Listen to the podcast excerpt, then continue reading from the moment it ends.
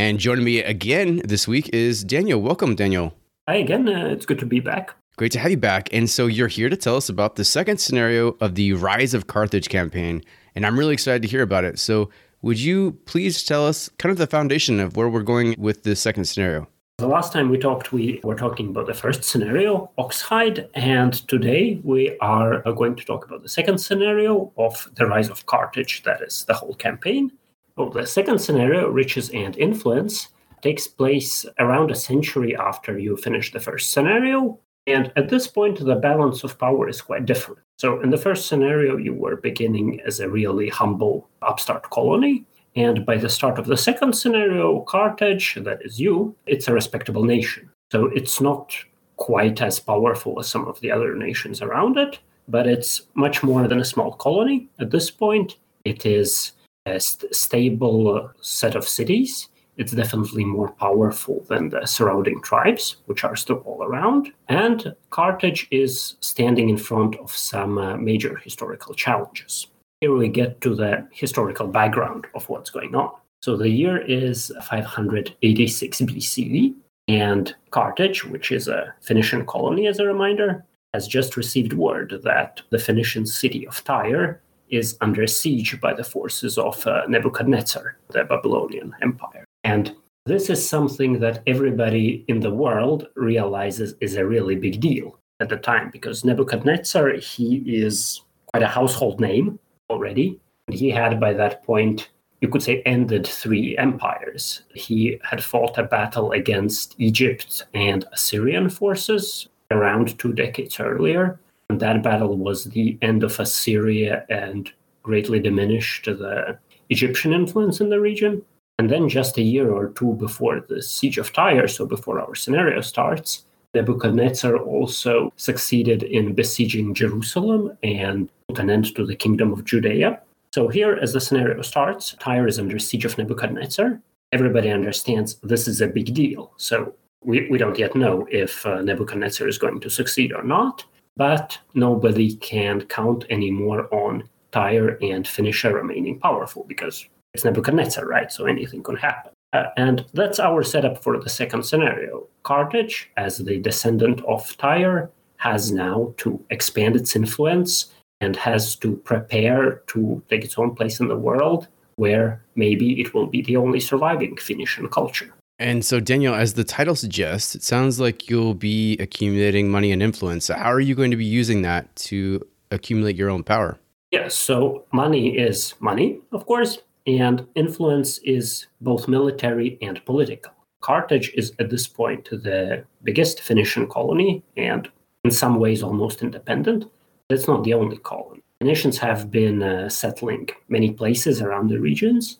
And so, as the scenario begins, there are other colonies. There are some colonies, some are as close as Sicily, and some are as far as Iberia, so modern day Spain. Those colonies, also due to the siege of Tyre, they have lost contact with Tyre. They cannot really survive by themselves. So it is your job as the ruler of Carthage to bring those colonies under your influence and create a sort of greater Phoenician Carthaginian empire. Of course, the choice is, as many times in the campaign, the choice is yours. You can conquer those colonies, or you can maybe offer them some political economic incentives make them see that they will be better off with you. So that is one half of the scenario. The other half deals with your economy. Tyre was known for being very, very rich. And as the scenario starts, you are also you're doing quite well. Your economy is well developed, but you are not as rich as the legendary city of Tyre. So you will have to make yourself self-sufficient in terms of precious metals, in terms of wood, in terms of crops and all the other uh, things that make an ancient economy boom. Daniel, can you tell me who historically was the leader of Carthage at this time? The leader of Carthage is King Mago, who is founder of the Magonid dynasty, and that dynasty is in turn one of the families that we have for Carthage. And his rule is quite well uh, documented. It is well known that King Mago he really oversaw this transformation of Carthage from a powerful, almost independent colony to uh, what became a great empire. Awesome. So, in the first scenario, we were charged with kind of bringing this upstart colony to a point at which it could be considered something of competition. And now you're jumping ahead 100 years, about a century, and Carthage is pretty well established. At this point, when you're moving into the second scenario and you're trying to win this scenario, what kind of objectives are you hoping to obtain? Your objectives will uh, once again be determined by your own choices, in, in part, because we have this recurring thing through the campaign where all of your families will be coming up with suggestions on what to do, on how to accomplish the objectives. But the overall overarching goals are going uh, to be of two types. So, one is just to expand. You want every remaining Phoenician colony to be under your influence one way or another. And the other overarching goal is to be rich. So you want every resource, you want money, you also want ships, which make sure that your shipments are protected because you are becoming quite an extensive empire geographically. So, of course, you need a navy to protect that. And all of the goals will reflect that in one way or another. The overall structure of the scenario is the same. You will have 12 goals, as in the first scenario, as in all the others.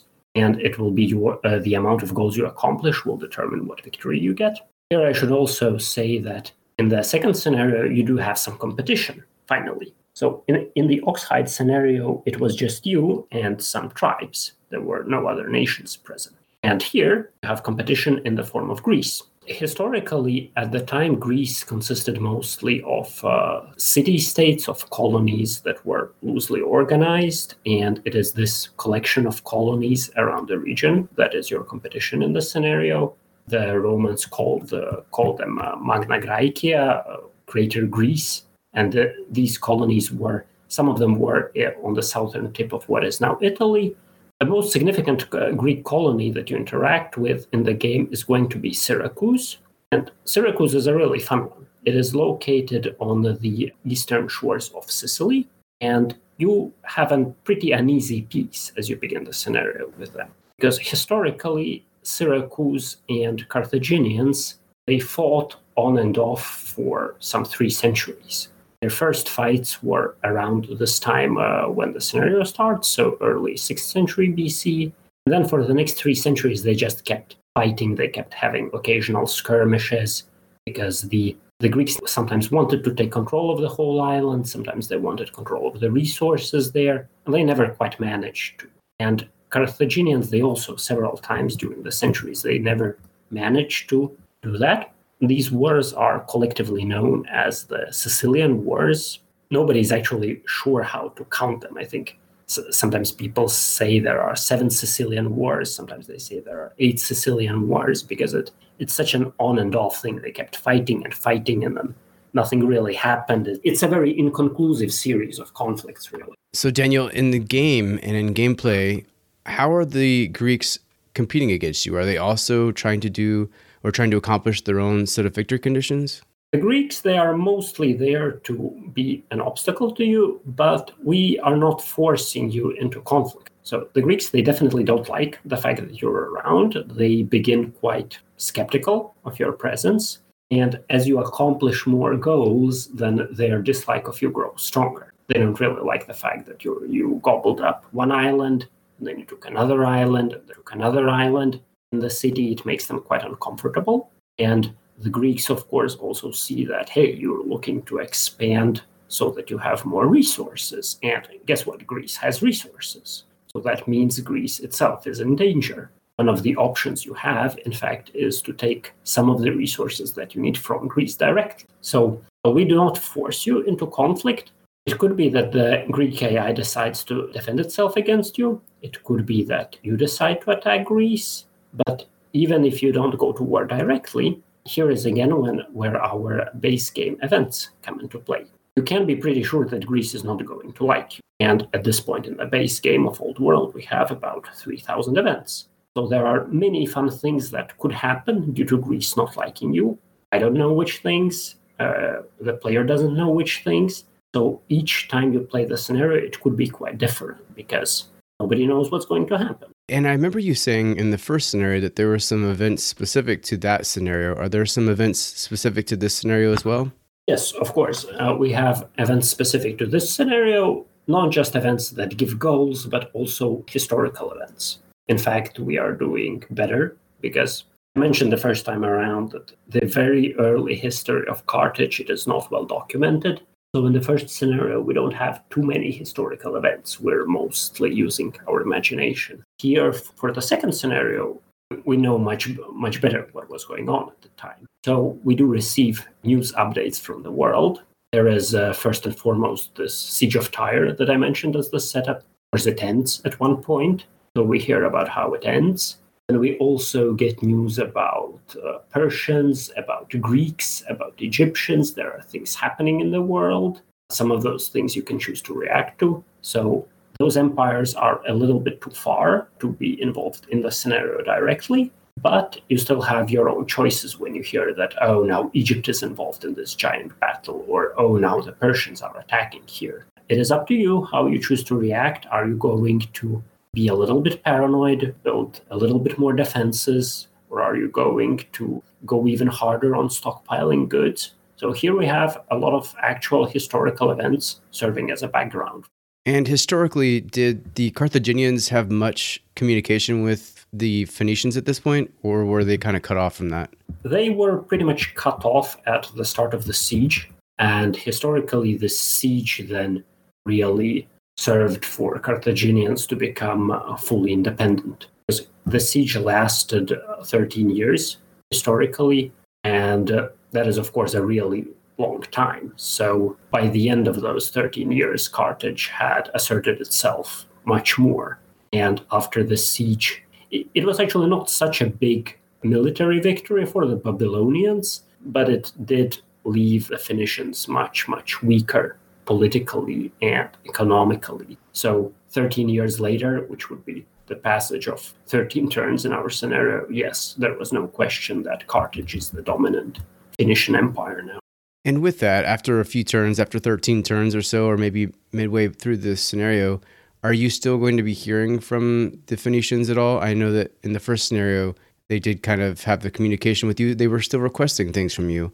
Will they be requesting anything from you here? No, they are not really in a position to do that anymore. And also, you as Carthage, even if you wanted to, you're probably not in a position to send help. So, uh, Phoenicians are quite isolated because of the siege, and it was really difficult to send some help. Carthage was building up its navy, and even if it could send help, it was maybe not such a good idea at the time to make enemies with Nebuchadnezzar, you know, the most powerful uh, military force in the empire. So eventually you just hear that, okay, the siege is over and now it's really time for you to fend for yourself because you did not help Phoenicians and nobody's going to help you if somebody comes knocking either. So go ahead and do what you can.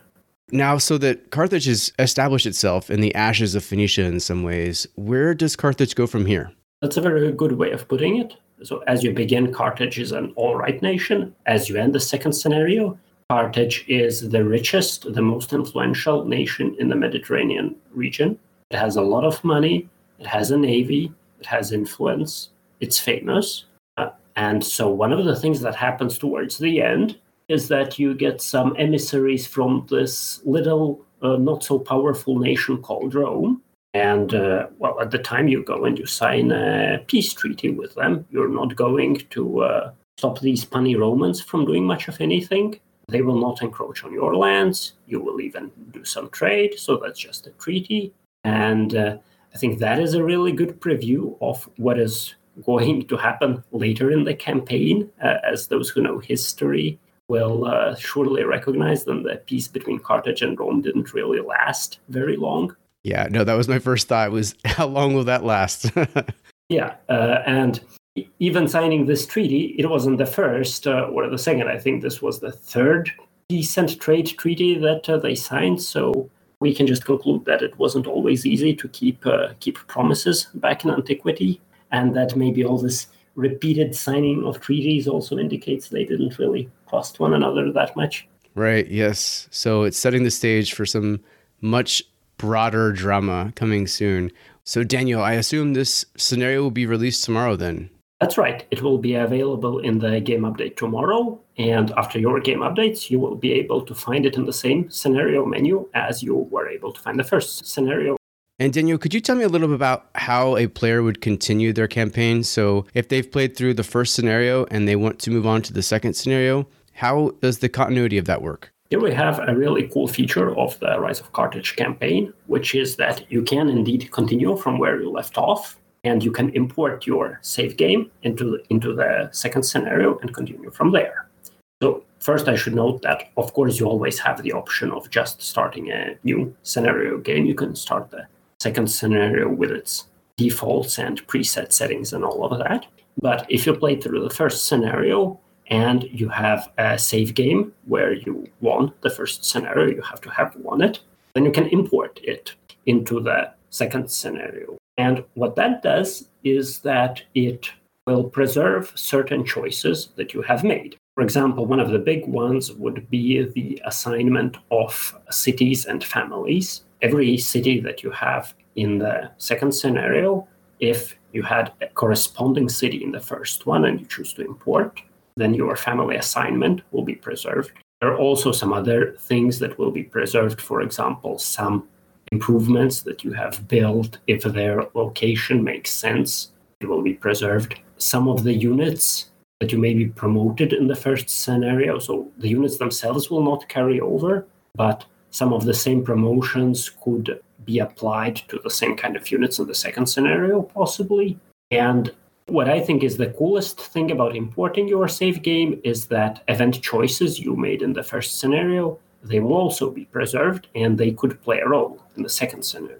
For instance, some of the later game goals in the first scenario that you may have completed, they will then have an effect in the second scenario. I don't want to spoil too many of those cases, but just to name one would be that if you chose to build a larger navy in the first scenario, which was an optional goal, if you completed that, then in the second scenario, you are going to get a bonus to ship production because your people are already so experienced that they can build ships better. This reflects our overall approach to the campaign. Each scenario is history based. So the turn one, the starting position of each scenario, roughly corresponds to where Carthage was in history at the time.